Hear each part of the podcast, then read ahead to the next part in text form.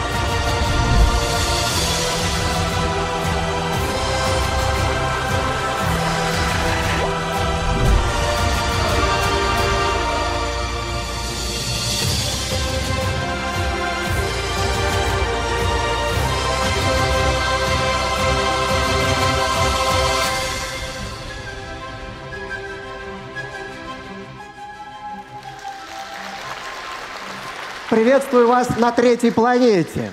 Я Александр Соколов, и это 20-й форум «Ученые против мифов». Кто из нас избежал заражения каким-нибудь лженаучным вирусом?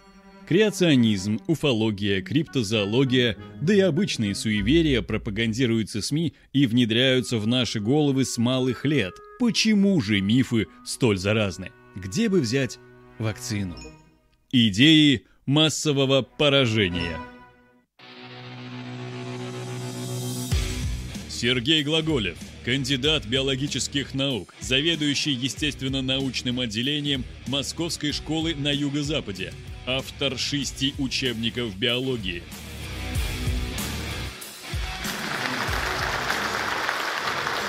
Здравствуйте, Сергей. Здравствуйте, Александр. Здравствуйте, дорогие участники форума. Ну что, друзья, проголосуем? Итак, на картинке вы видите культивируемую кожу аллигатора. Что ученые делали с ней и что получилось?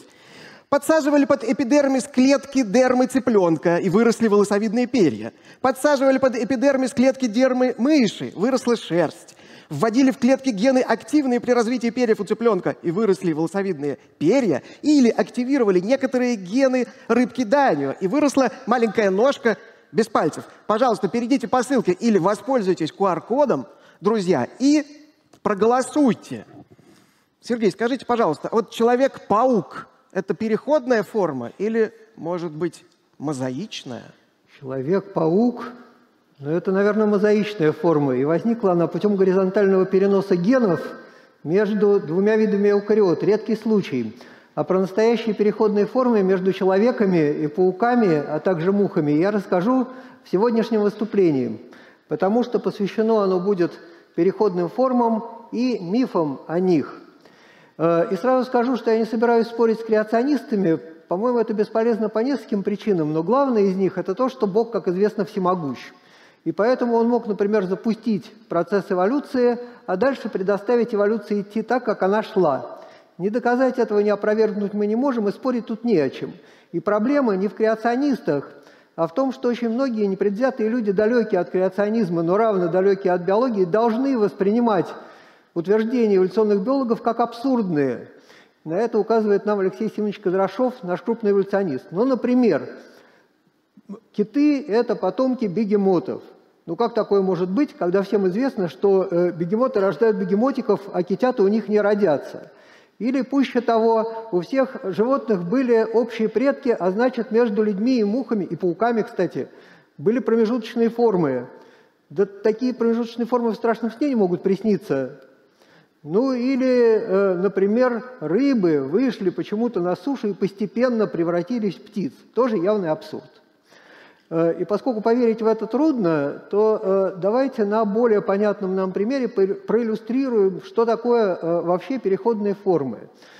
Нам легко поверить, что у каждого из нас были предки, Э, мы иногда делаем сейчас анализ ДНК, чтобы установить, где они жили, к какой этнической группе э, относились. И вот такие же анализы ДНК говорят о том, что у всех современных людей тоже были общие предки, что жили они в Африке примерно 200 тысяч лет назад, плюс-минус 50 тысяч, и что от э, одной предковой женщины или нескольких близких родственниц все современные люди получили свою митохондриальную ДНК. Она была не единственной в то время, но линии всех остальных э, людей, линии их потомков пресеклись. Что же в данном случае мы должны считать переходными формами? Ну, с очевидностью переходные формы – это вот эти вот черненькие человечки, да, э, которые являются потомками материальной Евы и предками современных людей. А остальные люди, остальные люди, чьи линии пресеклись, можно ли их считать переходными формами? В узком смысле нет – но в широком смысле мы тоже можем их считать переходными формами, поскольку у них могли быть промежуточные признаки между более древними и современными популяциями людей. Как, например, у южных европейцев, которые жили 5000 лет назад и имели темную кожу и при этом голубые глаза. Итак, понятие переходных форм может означать несколько разные вещи в узком и в широком смысле. Ну а теперь непосредственно перейдем к мифам и их разоблачению. Ну и вот первый миф заключается в том, э, что якобы поверхность Земли э, должна быть усыпана переходными формами, а мы их не находим. Этот миф широко распространен, но легко опровергаем. Ну и главное его проявление в том, что мы не находим не только ископаемые формы на поверхности Земли, но и остатки современных организмов. Мы не видим ни куч скелет мышей, ни э, каких-то кучек трупов насекомых, хотя они гибнут в неимоверных количествах потому что практически все органические остатки организмов быстро разрушаются в большинстве мест обитания. А если у организма нет скелета, то то, что он сохранится в ископаемом состоянии, почти невероятно. Вероятность этого очень низка. Э, и только в отдельных случаях скелеты, массивные известковые скелеты каких-то морских организмов действительно накапливаются в больших количествах в осадочных породах.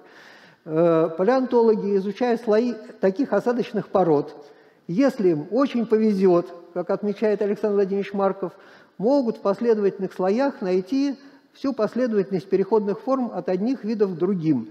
Вот на примере своих э, любимых морских э, ежей Саша Марков это иллюстрирует и показывает, что от неправильных ежей возникли еще более неправильные, у которых вырос вот такой вот длинный вырос на переднем конце тела для дыхания в толще грунта. И анализируя всю эту совокупность фактов, мы можем э, предположить, что переходные формы вообще-то должны быть редкими. Они могли жить ограниченное время, они могли существовать на ограниченной территории, но самое главное, они могли существовать в условиях неблагоприятных для их захоронения. Э, если, опять же, э, обратиться к аналогии с людьми, представьте себе, что вы знаете, что ваш прадед жил где-то на Беларуси, и, вероятно, там умер, и начинаете искать его могилу. Вы приходите на одно кладбище, могилы нет, на следующее кладбище тоже нет. Обошли все кладбища, где есть могилы XIX века, нигде ее не нашли, но это не заставит вас разувериться в том, что вас прадед существовал. Потому что вы, конечно, понимаете, какой ничтожный процент кладбищ сохранился с XIX века на Белоруссии. Ну и подводя итоги, можно сказать, что хотя переходные формы должны быть редки, на самом деле, как мы увидим, палеонтологи нашли их, и причем в большом количестве, и это удивительный успех, потому что найти их труднее, чем иголку в стоге сена.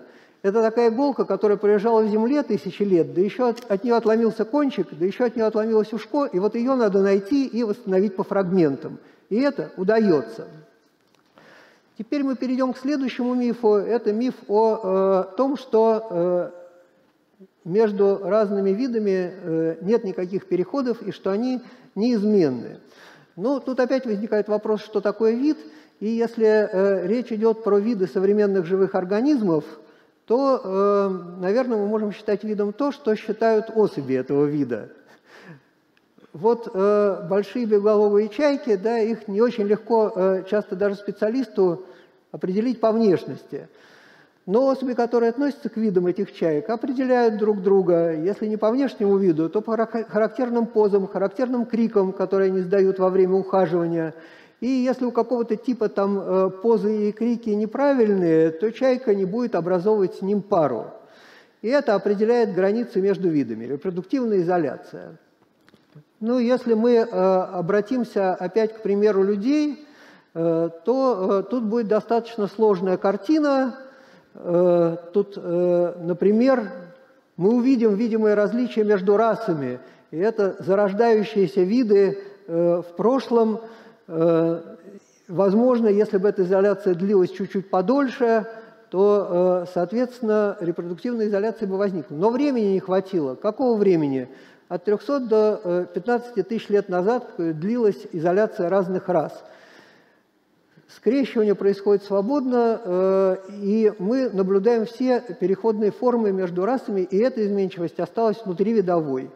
Ну а если мы заглянем прошлое, то мы увидим другую картину. Значит, со времени существования гидельбергского человека прошло 500 тысяч лет, и, э, соответственно, за это время, собственно, гидельбергский человек исчез.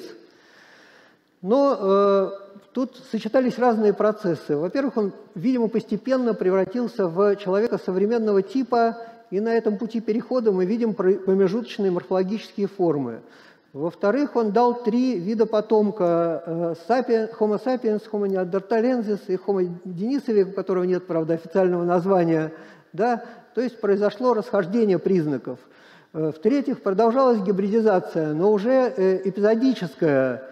И частичная репродуктивная изоляция возникла. Скрещивание происходило редко, а против гибридов, видимо, действовал отбор. Вот примерно за это время произошло более или менее полное разделение видов людей. Да? Э, и такая ситуация характерна для многих хорошо изученных групп. Вот, э, видимо, белые бурые медведи разделились как отдельные виды больше полумиллиона лет назад. У них очень разная внешность, совершенно разная экология, но полной репродуктивной изоляции нет. Они скрещиваются, дают вполне жизнеспособных плодовитых гибридов, и нам приходится разбираться по ДНК, где тут внутривидовая изменчивость, а где межвидовая. Ну и э, так бывает чаще всего. Требуется сотни тысяч лет для возникновения видов. Наблюдать это сложно. Но ситуация бывает и другая. Бывает, например, что несколько э, разных и достаточно изолированных друг от друга видов возникают за пару тысяч лет, как произошло с вот этими видами цихлит в одном из озер Африки. И если бы древние римляне посылали туда биологические экспедиции, то мы бы могли за 2000 лет проследить весь этот процесс видообразования. А иногда виды э, возникают и на наших глазах. Ну и вот классический пример – это такие мухи, пестрокрылки в Северной Америке, да, рода рогалетис.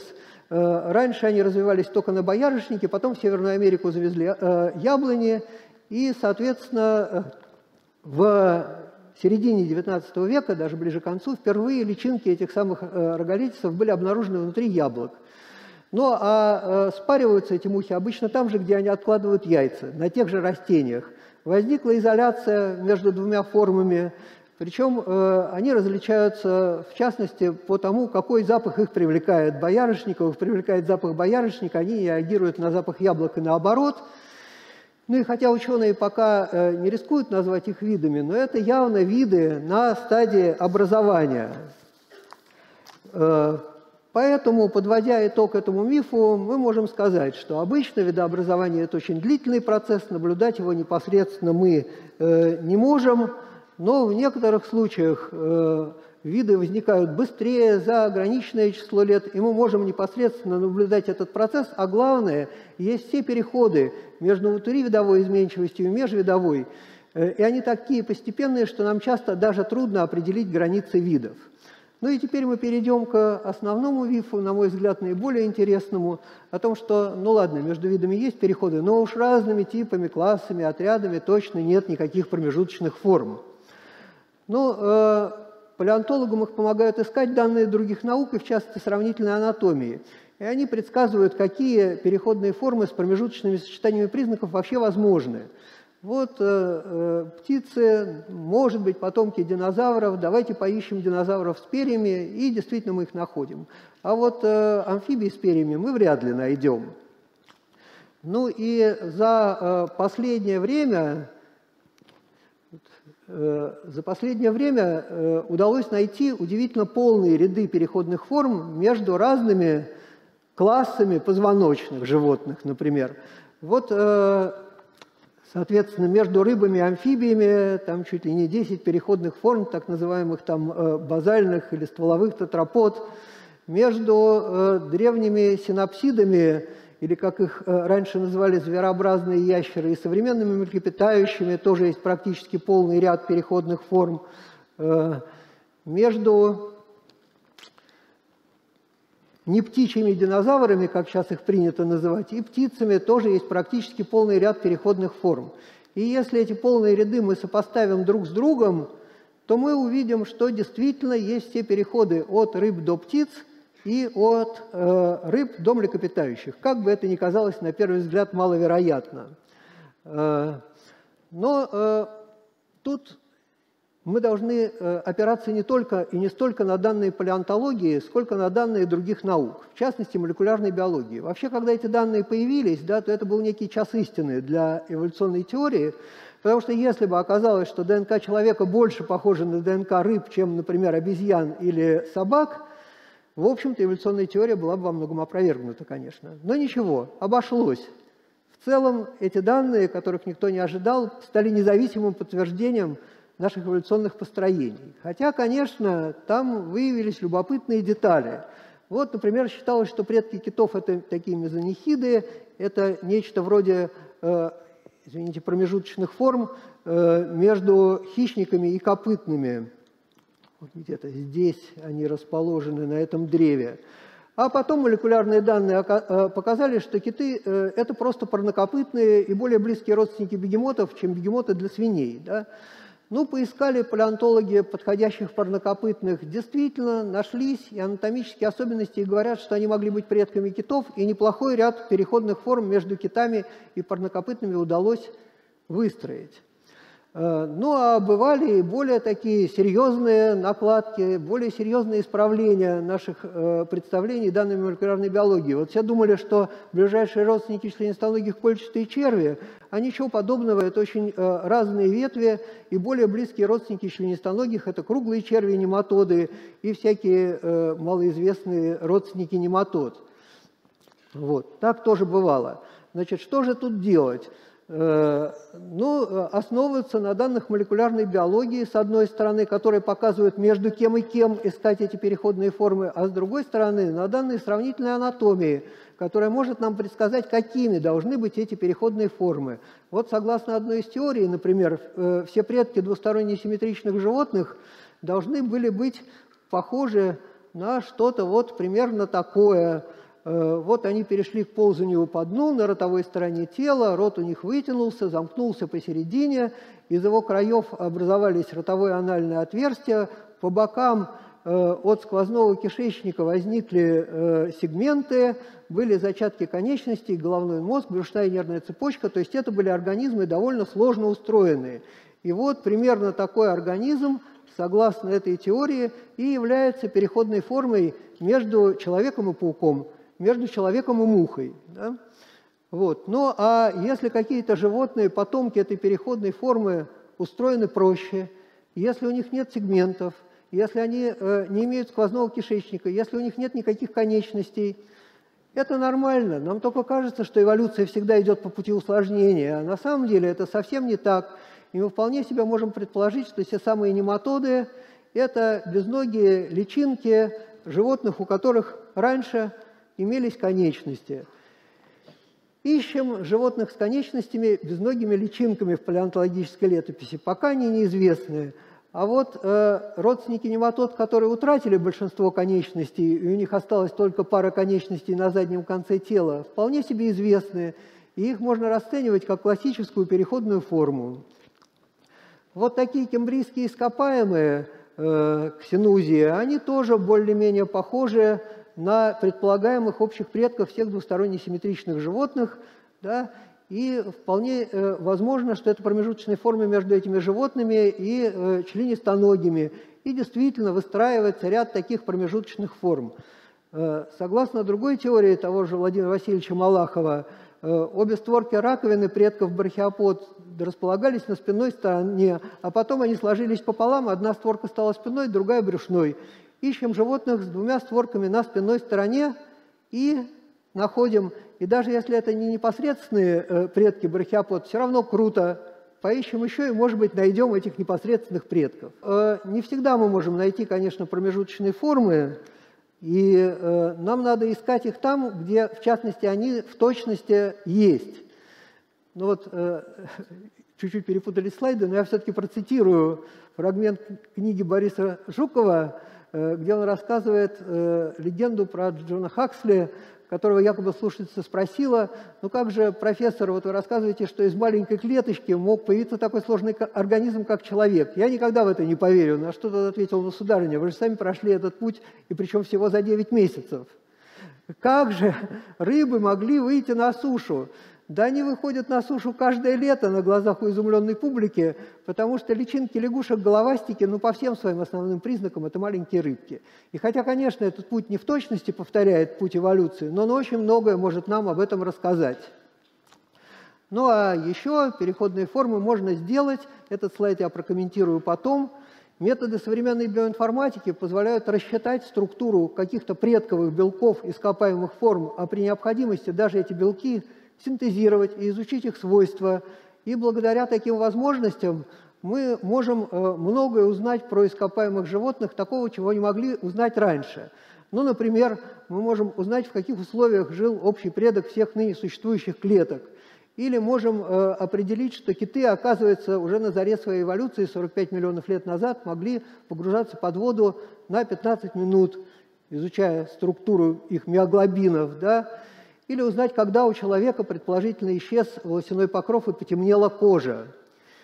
И э, наряду с тем, что мы можем э, показать желающим настоящую крокоутку, это слайд тоже из э, презентации э, Александра Маркова, и этой крокоуткой являлся общий предок крокодилов и динозавров и птиц, который показан тут в правой части слайда, мы можем попробовать и э, получить курозавра, отключив программу развития клюва и посмотреть, какие на его месте возникают челюсти с промежуточными признаками между клювом птиц и мордой динозавров. Э, ну и подводя итоги этому третьему мифу, мы должны отметить, что сейчас возникла э, такая ситуация, когда впервые за последний, собственно, очень небольшой промежуток времени ученые обнаружили большое количество промежуточных форм между разными группами. Если они их еще не обнаружили, то есть очень хорошие шансы на то, что они обнаружат их в дальнейшем.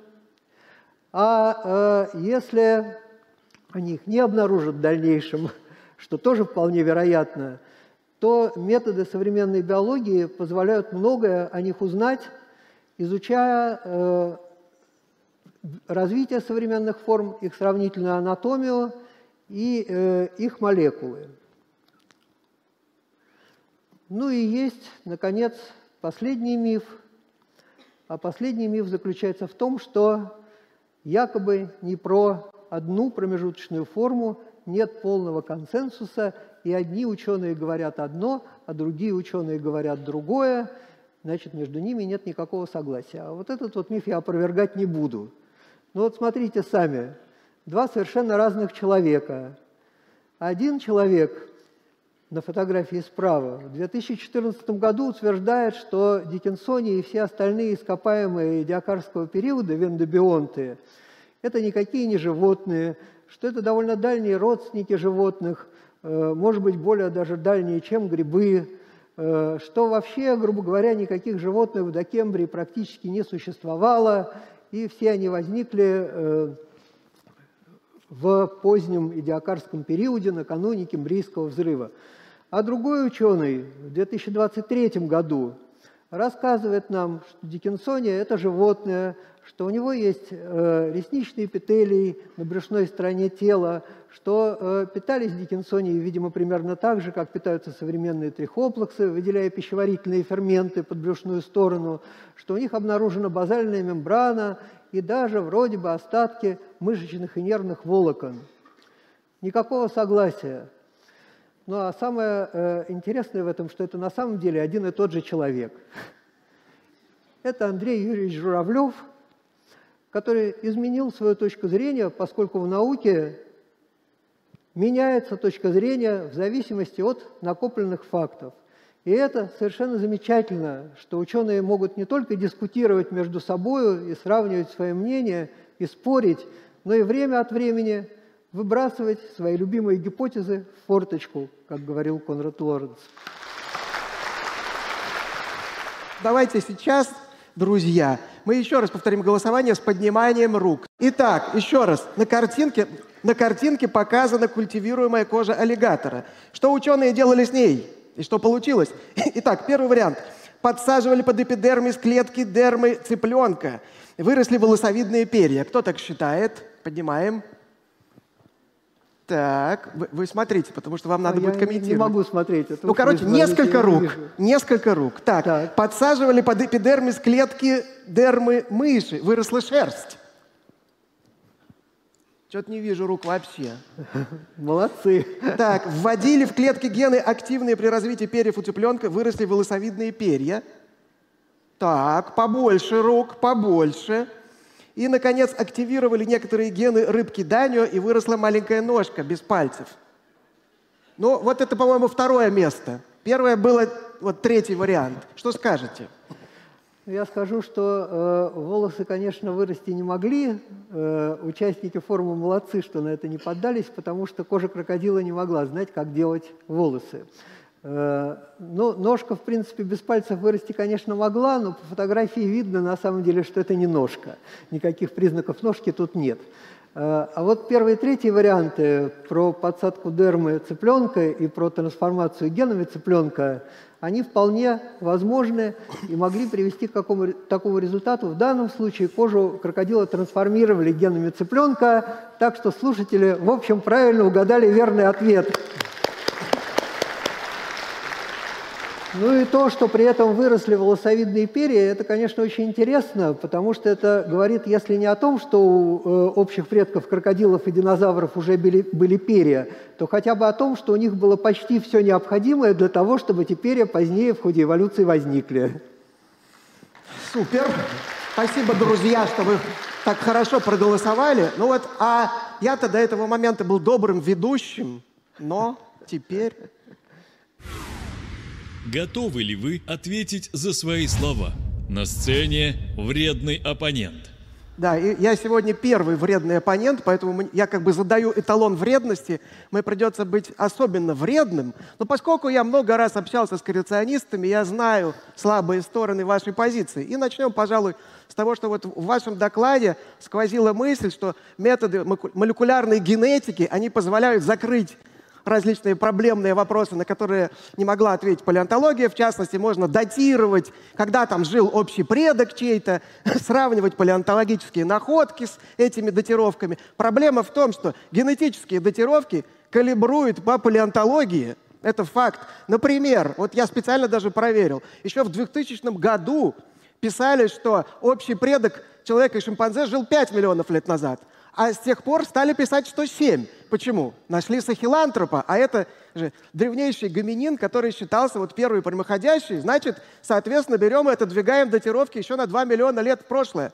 Но сейчас вытащили, наконец, бедренную и две локтевые сахилантропа. Выясняется, только что вот статья вышла в 23 году, что он-то, может, был четвероногий вообще – Соответственно, никакой, может, не древний гоминин, а просто обезьяна. Ну и где ваше недостающее звено? И где ваши датировки генетические? Ответьте-ка. Спасибо. Это вполне научный вопрос. Э, ну и ответ тут такой. Ну, во-первых, к этой статье надо отнестись с некоторой долей скепсиса, как делают и сами авторы. Значит, что мне обнаружили? Что локтевая кость изогнута так же, как у гориллы и так же, как у шимпанзе. А они двигались, опираясь на согнутые кисти передних конечностей, и, наверное, сахилантроп двигался так же. Но э, как раз еще год назад, в 22 году, в журнале Nature, вышла статья по изучению бедренной кости. И она, например, э, напротив, говорит о том, что сахилантроп все-таки был двуногим, и о том же говорит расположение э, его затылочного отверстия. Так что вопрос этот не решен. Но допустим даже, что э, сахилантроп был четвероногим и не относился к линии человека – да, датировка изменится на 20%. Много это или мало? Конечно, мало при современной точности методов датировки. Э, существуют независимые методы. Мы сейчас можем э, определять, с какой скоростью возникают мутации с разными геномы родителей и их потомков. Такие данные есть по э, людям, такие данные есть по шимпанзе. Да, и эти данные там показывают примерно близкую скорость замен, ну что-то там единица на 10 минус 8 на сайт за поколение. Да. И если мы их применим к времени расхождения, у нас получится больше 10 миллионов лет. Но откуда такая ошибка? Ну, например, мы не знаем точно длительность поколения. Сейчас они у людей там, принимаются за 25 лет. А что было у австралопитеков? Может быть, это было 15 лет. И тогда эта разница будет нивелирована. То есть это уравнение со многими неизвестными. Но ученые хитрые, они ищут обходные пути. И вот недавно возник такой метод, очень классный, по-моему. Значит, я коротко про него расскажу. Значит, берем ДНК человека, который жил 100 тысяч лет назад, и сравниваем ее с ДНК современных людей шимпанзе. И видим, что различие между этой древней ДНК и шимпанзе на 2% меньше, чем у современных людей шимпанзе. Почему на 2% меньше?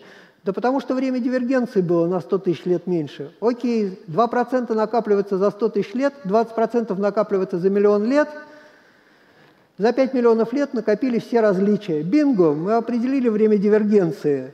Ну и когда мы все эти данные усредняем, то мы получаем некоторые оценки, тем не менее, очень приблизительные, с большим разбросом.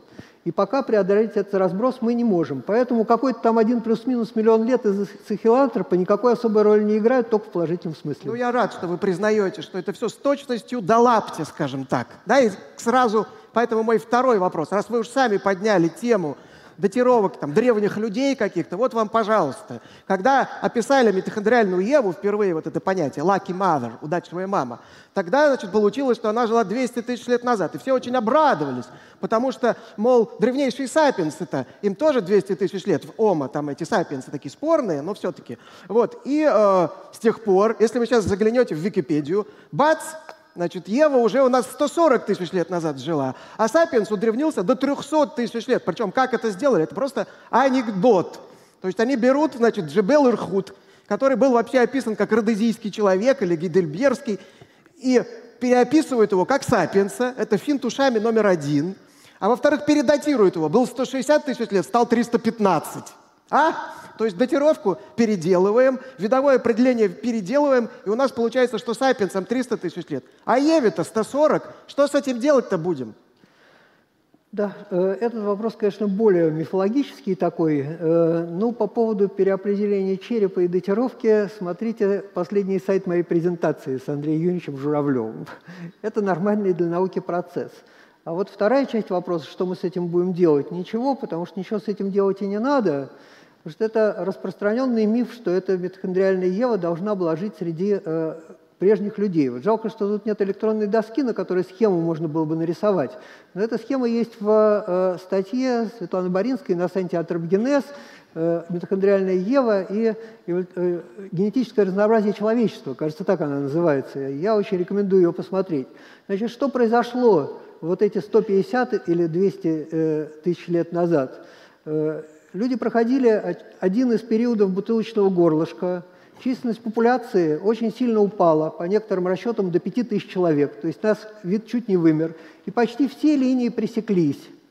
А из этих 5000 лет, 5000 человек, которые тогда жили, до наших дней дожили только потомки, э, которые унаследовали митохондриальную ДНК вот этой женщины или нескольких близкородственных женщин. Линии всех остальных людей пресеклись.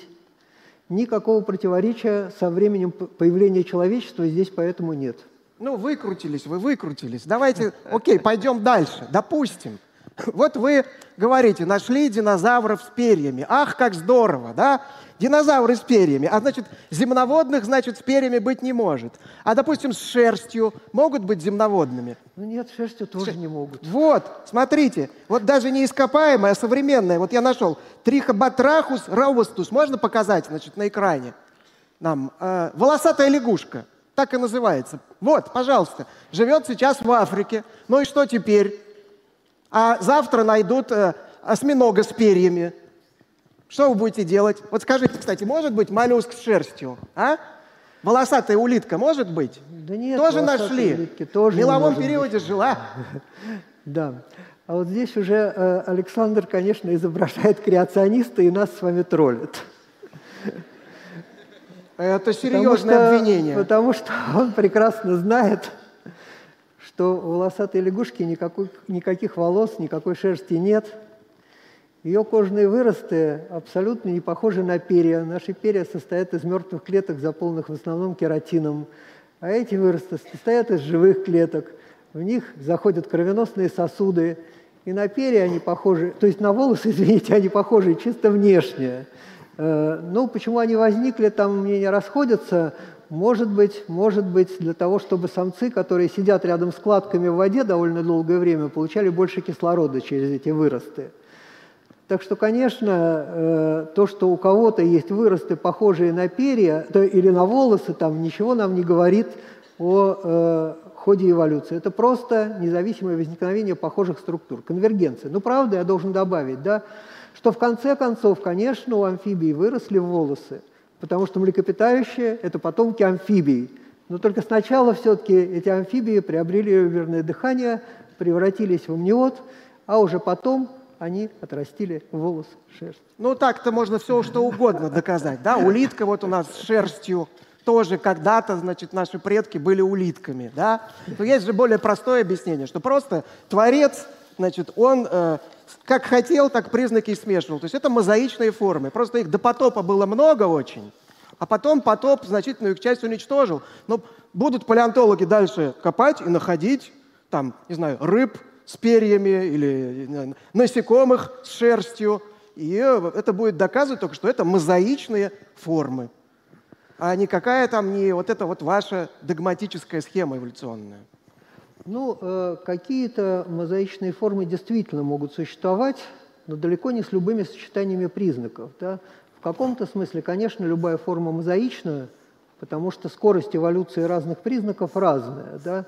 И когда мы рассматриваем, например, переходные формы от рыб к тетраподам, к четвероногим наземным, то мы очень часто сталкиваемся с тем, что одни признаки э, у них больше похожи на признаки тетрапод, да, а другие признаки больше похожи э, на признаки рыб, и они образуют какие-то такие вот причудливые сочетания. Да.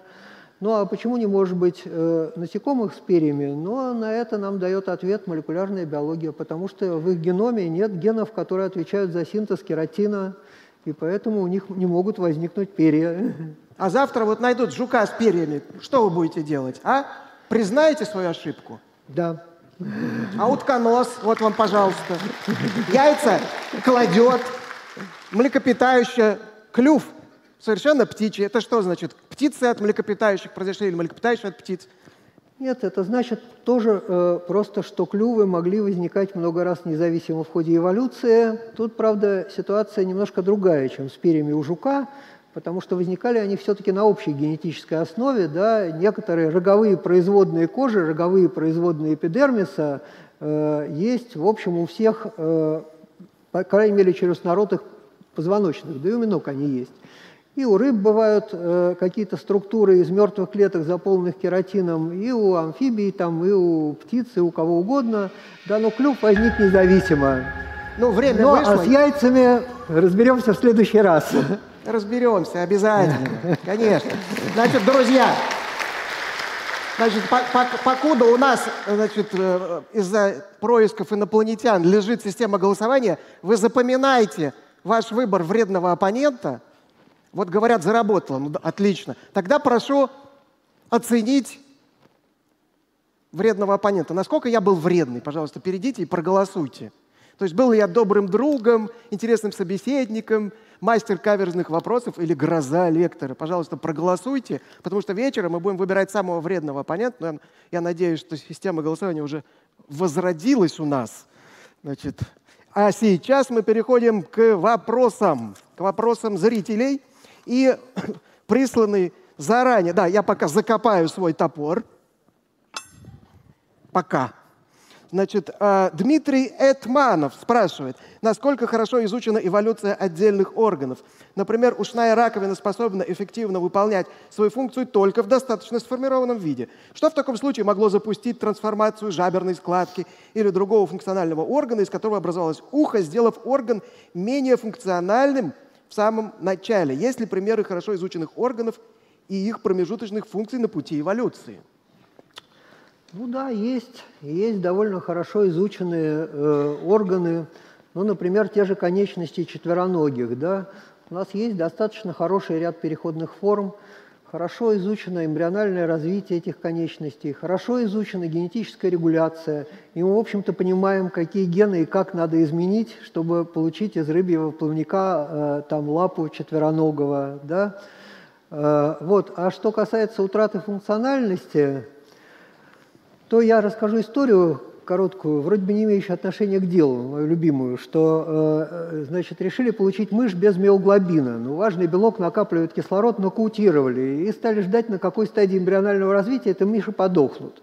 Ну, часть, правда, подохли в эмбриональном развитии, а многие родились на свет, выросли во взрослых мышей. И этих мышей стали гонять там всячески, да, заставлять их плавать до изнеможения, но ничем не отличаются от нормальных. Значит, почему? Почему они не утратили функциональности? Да потому что у них развились более крупное сердце, потому что у них повысилась концентрация гемоглобина, потому что у них стала более густая сеть кровеносных сосудов, там, капилляров. Да? То есть многие э, изменения, даже вроде бы вредные, компенсируются либо на уровне физиологии, либо на уровне поведения. Вот там, конечно, речь не про ушную раковину, а про полость среднего уха, да, которая сформировалась действительно из остатка жаберной э, щели, там, из брызгальца. Да. Но вот древние тетраподы, они, видимо, дышали через брызгальца. Одна из самых примитивных современных рыб, э, многопер, он может вдыхать воздух через брызгальца, а может вдыхать через рот. Ну и через рот он э, вдыхает, когда э, аквариум достаточно глубокий, а на мелководье ему трудно голову поднимать, он дышит через брызгальца. Вот. Но если бы у него начала формироваться шея, то он вполне бы мог дышать через рот и на мелководье, и то, что брызгальца превратились в среднее ухо, ничуть бы не уменьшили его приспособленность. Ну а что касается того, что э, какие-то органы могут функционировать только в полностью развитом виде, да, это, конечно, тоже не так. Например, перья для полета могут служить только в полностью развитом виде, а вот для других э, целей, ну, скажем, как украшение или э, при некотором строении как теплоизоляция, они могут э, быть полезными с самых ранних стадий своего развития. Вот и ответ на этот вопрос. Угу. Надеюсь, Давайте я на него теперь... ответил. Давайте теперь пойдем в зал и, пожалуйста, вот дайте микрофон. Я вижу вот там руку в левых рядах.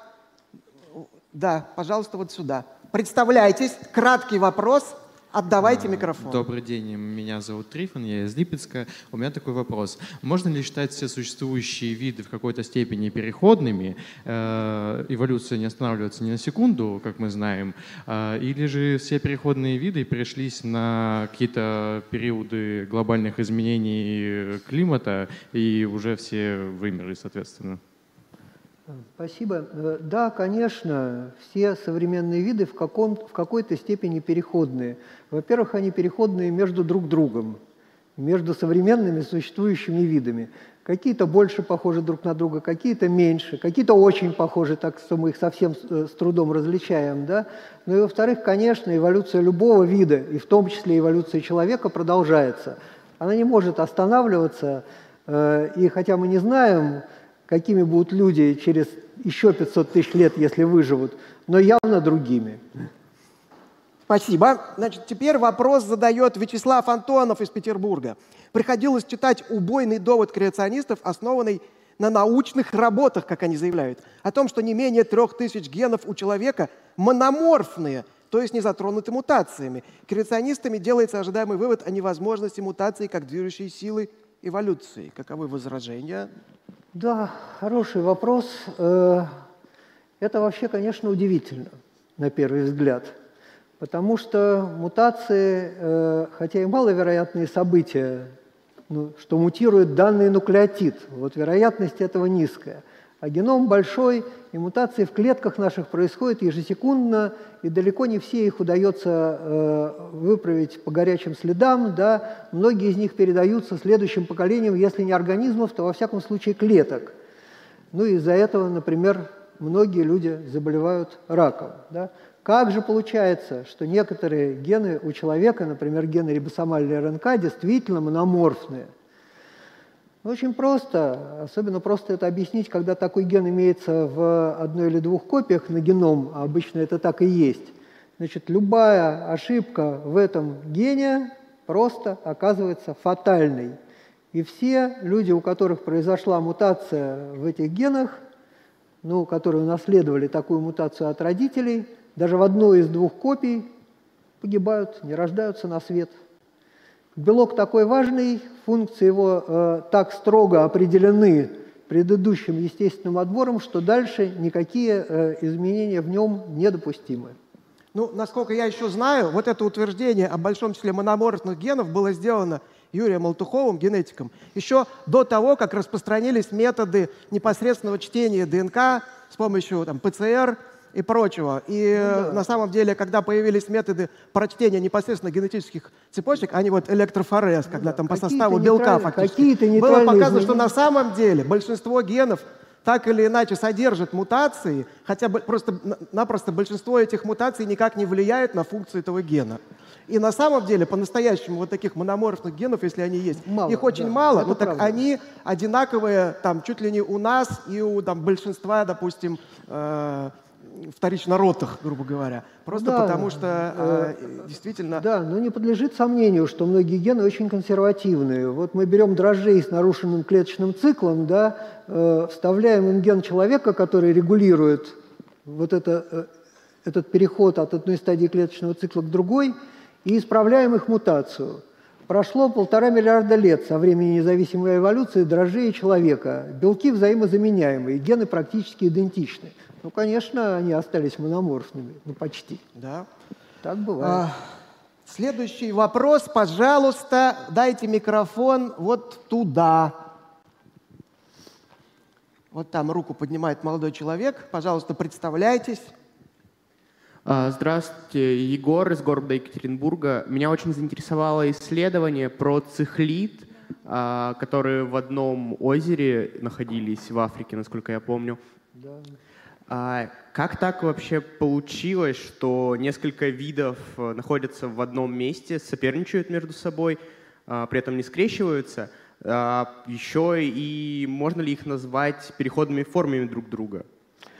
Ну, э, переходными формами их, наверное, называть не надо между друг другом, но у них был общий предок, который попал в это озеро сравнительно недавно, и вот его можно назвать переходной формой между всеми этими видами и какими-то другими видами, которые живут в других озерах. Да? Ну, а как так получилось? Э, ну, по-разному. Про это есть достаточно много всяких работ и разных исследований. Э, значит, понятно, что э, во многих случаях они находят просто какие-то разные места обитания, да, немножко разделяются, одни живут поглубже, другие поближе к берегу, потом у них возникает там пищевая специализация – вот. Э, бывает, что э, у них возникает, например, там цветовой полиморфизм в результате мутации, и похожие по окраске рыбы начинают выбирать друг друга как лучших половых партнеров. Это для других видов рыб в Центральной Америке показано. Вот. Значит, во-первых, у них происходит э, экологическая специализация, разделение ниш даже в пределах маленького озера – а во-вторых, во-вторых, иногда вот возникает такая изменчивость, которая в результате действия полового отбора приводит к репродуктивной изоляции. Вот примерный ответ на ваш вопрос.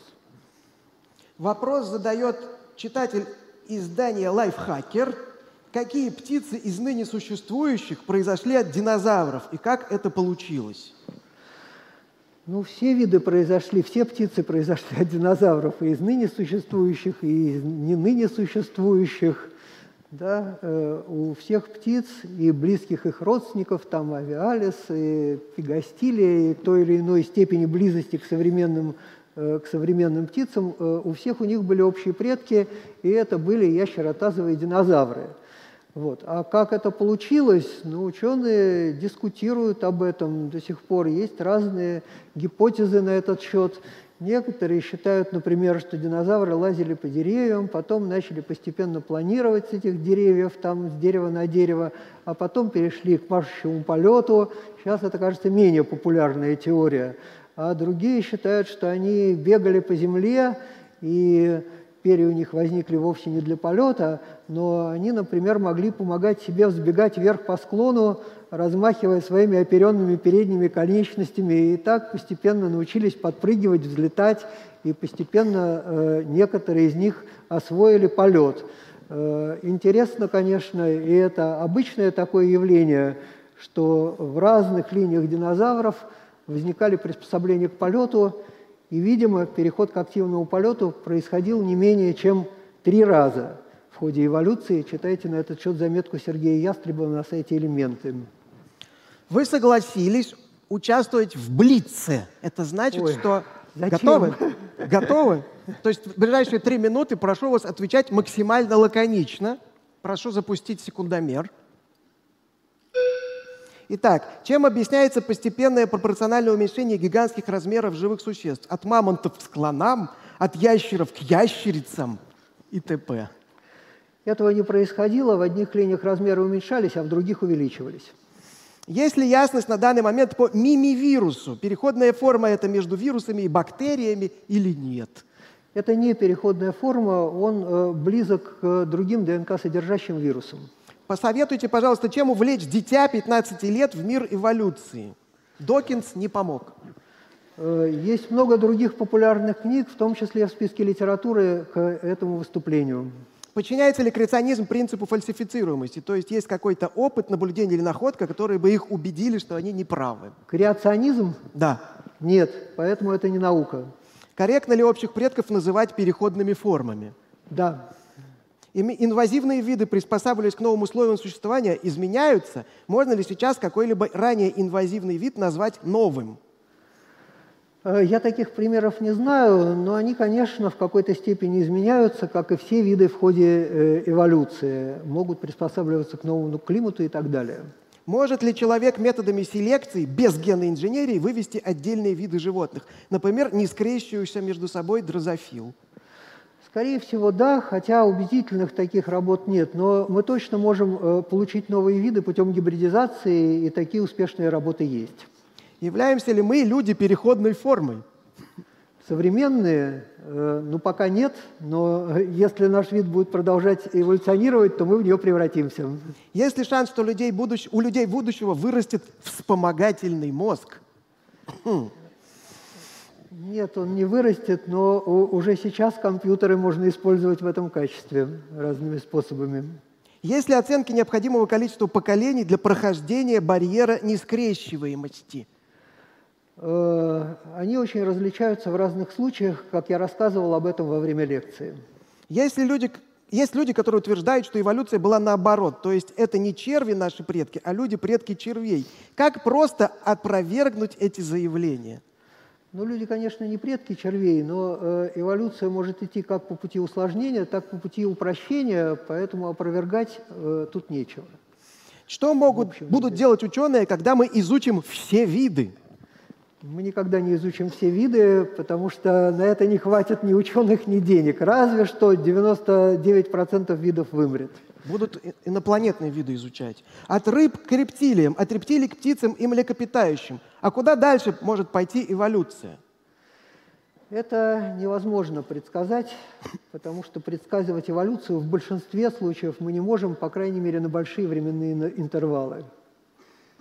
Так. Подскажите мне, сколько было вопросов? Так, раз, два, три, четыре, пять, шесть, семь, восемь, девять, десять, одиннадцать, двенадцать. Тринадцать. 13. Это не абсолютный рекорд, но это хороший показатель. Давайте вернемся тогда к а, вопросам из зала. И давайте начнем с балкона. Дайте микрофон кому-нибудь на балконе срочно. Еще вопросы из зала? Да. Балкон это тоже часть зала. Здра- Давайте. Здравствуйте, Виктор, Москва. Я могу представить переходы, вот э, плавники, руки, крылья, все понятно, в голове можно представить. Но для меня вот есть два конкретно понятия, вот оплодотворение внутреннее и наружное.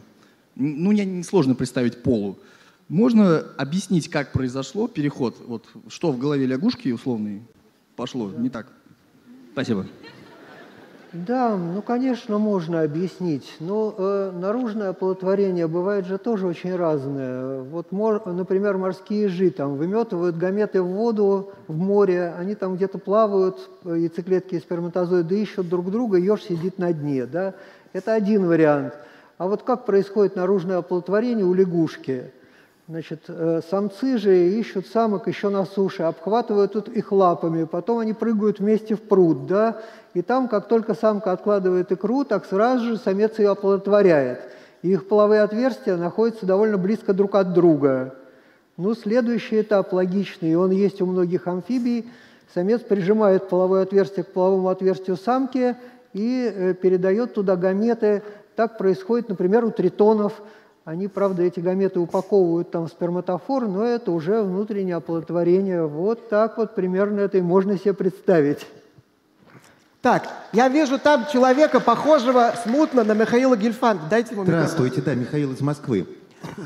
А, Во-первых, а, есть просто живородящие рыбы, у которых анальный плавник превращается в пенис, и вы можете, если у вас мечехвосты, э, эти самые меченосцы есть в аквариуме, можете понаблюдать переход от наружного оплодотворения к У них все-таки нет наружного оплодотворения. проникающему. Ну хорошо, у соседних рыб есть. Соседних есть. Вот. а, про подсчет э, расстояния от нас до шимпанзе. Значит, если 2% накапливаются за э, 100 тысяч лет, то это дает не 5 миллионов до общего предка, а 2,5, потому что надо пройти путь от, общего, от человека до общего предка, а потом от общего предка до шимпанзе. Математик в зале у нас Математик завелся. в зале. Ну что же, каюсь. Так, можно, пожалуйста, в первые ряды? Э, Здравствуйте, я Максим из Фрязина. Э, Я бы хотел спросить, а вам самому насколько сильно приходилось переобуваться в, в пла- в плане того, насколько ваши научные взгляды претерпевали изменения? Ну, я недолго занимался наукой, я занимался там систематикой Дафни, и в основном, кстати, э, хотя это было в домолекулярную эпоху, мои всякие построения подтвердились, но было, конечно, да. Вот мне очень не нравилось, что те виды, которые мне надо различать, э, якобы скрещиваются. Я это в своей кандидатской диссертации опровергал. А потом оказалось, что они скрещиваются, причем у них есть так называемая интер- интергрессивная гибридизация, то есть между ними действительно есть все промежуточные формы. Это подтвердили данные молекулярной биологии, и с этим не поспоришь, поэтому, конечно, приходилось. Так, вопрос от лисы А. Какая самая странная или смешная промежуточная форма вам попадалась? Хороший вопрос. Странная или смешная промежуточная форма? Ну, э, наверное, это какая-то из вот этих. Я вот тут приготовил шпаргалку. Если бы меня спросили про ме- промежуточные формы среди членистоногих, вот тут вам не видно, конечно, издали, кроме, может быть, первых рядов. Значит, это... Подержите, э, может, камеру. В камеру подержите. да, это какая-то из вот таких вот промежуточных форм, э, либо между базальными артроподами и эоартроподами, а- аномалокориды и их родственники, либо в пределах артропод. Но э, более определенный ответ я дать, к сожалению, не готов. Я Так, подумаю вам- над этим. Вам предстоит сейчас выбрать лучший вопрос.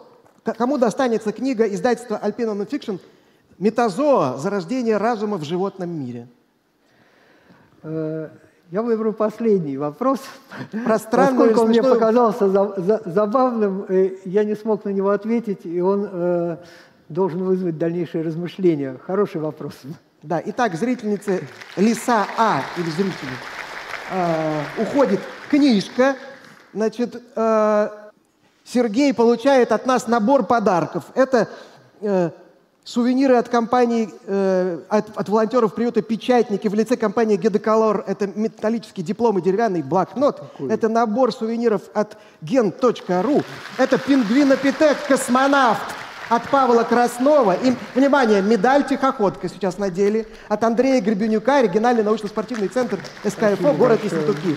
И набор книг от издательства «Альпина Нон-Фикшн». А сейчас на экране должен появиться скетч нашей замечательной Юлии Родиной по поводу вашего выступления. Большое спасибо. Спасибо. Так что абсолютный материнский инстинкт у приматов – это миф. Оказывается, шимпанзе должны претерпеть некоторые воздействия в подростковом возрасте. Они должны иметь опыт общения с младенцами для того, чтобы впоследствии у них сформировалось нормальное материнское поведение. У вас появились вопросы. Вы с чем-то не согласны? Пишите комментарии с хэштегом постскриптум. Докладчик будет отвечать на ваши вопросы в прямом эфире на канале «Лаборатория научных видео».